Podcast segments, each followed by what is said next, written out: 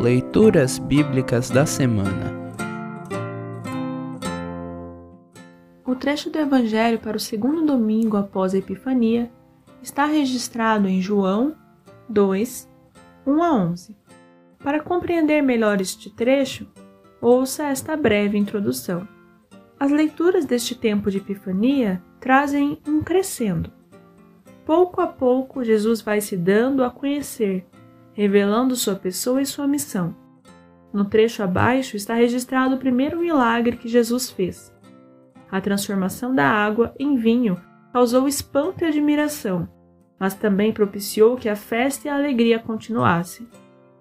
O milagre não foi um fim em si, algo como um espetáculo, mas um meio para que as pessoas conhecessem um pouco mais de Jesus. Os discípulos viram o que aconteceu e creram.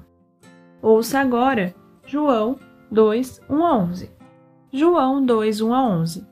Título: Jesus vai a um casamento. Dois dias depois, houve um casamento no povoado de Caná, na região da Galileia, e a mãe de Jesus estava ali. Jesus e os seus discípulos também tinham sido convidados para o casamento. Quando acabou o vinho, a mãe de Jesus lhe disse: O vinho acabou. Jesus respondeu: Não é preciso que a senhora diga o que eu devo fazer. Ainda não chegou a minha hora. Então ela diz aos empregados: Façam o que ele mandar. Ali perto estavam seis potes de pedra.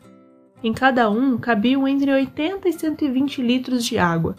Os judeus usavam a água que guardavam nesses potes nas suas cerimônias de purificação. Jesus disse aos empregados: Encham de água estes potes.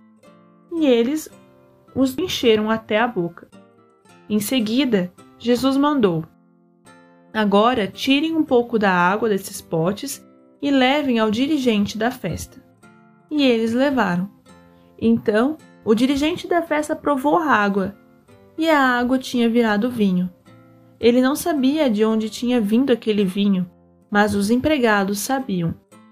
Por isso, ele chamou o noivo e disse: Todos costumam servir primeiro o vinho bom, e depois que os convidados já beberam muito, servem o vinho comum. Mas você guardou até agora o melhor vinho. Jesus fez esse seu primeiro milagre em Caná da Galileia. Assim, ele revelou a sua natureza divina e os seus discípulos creram nele.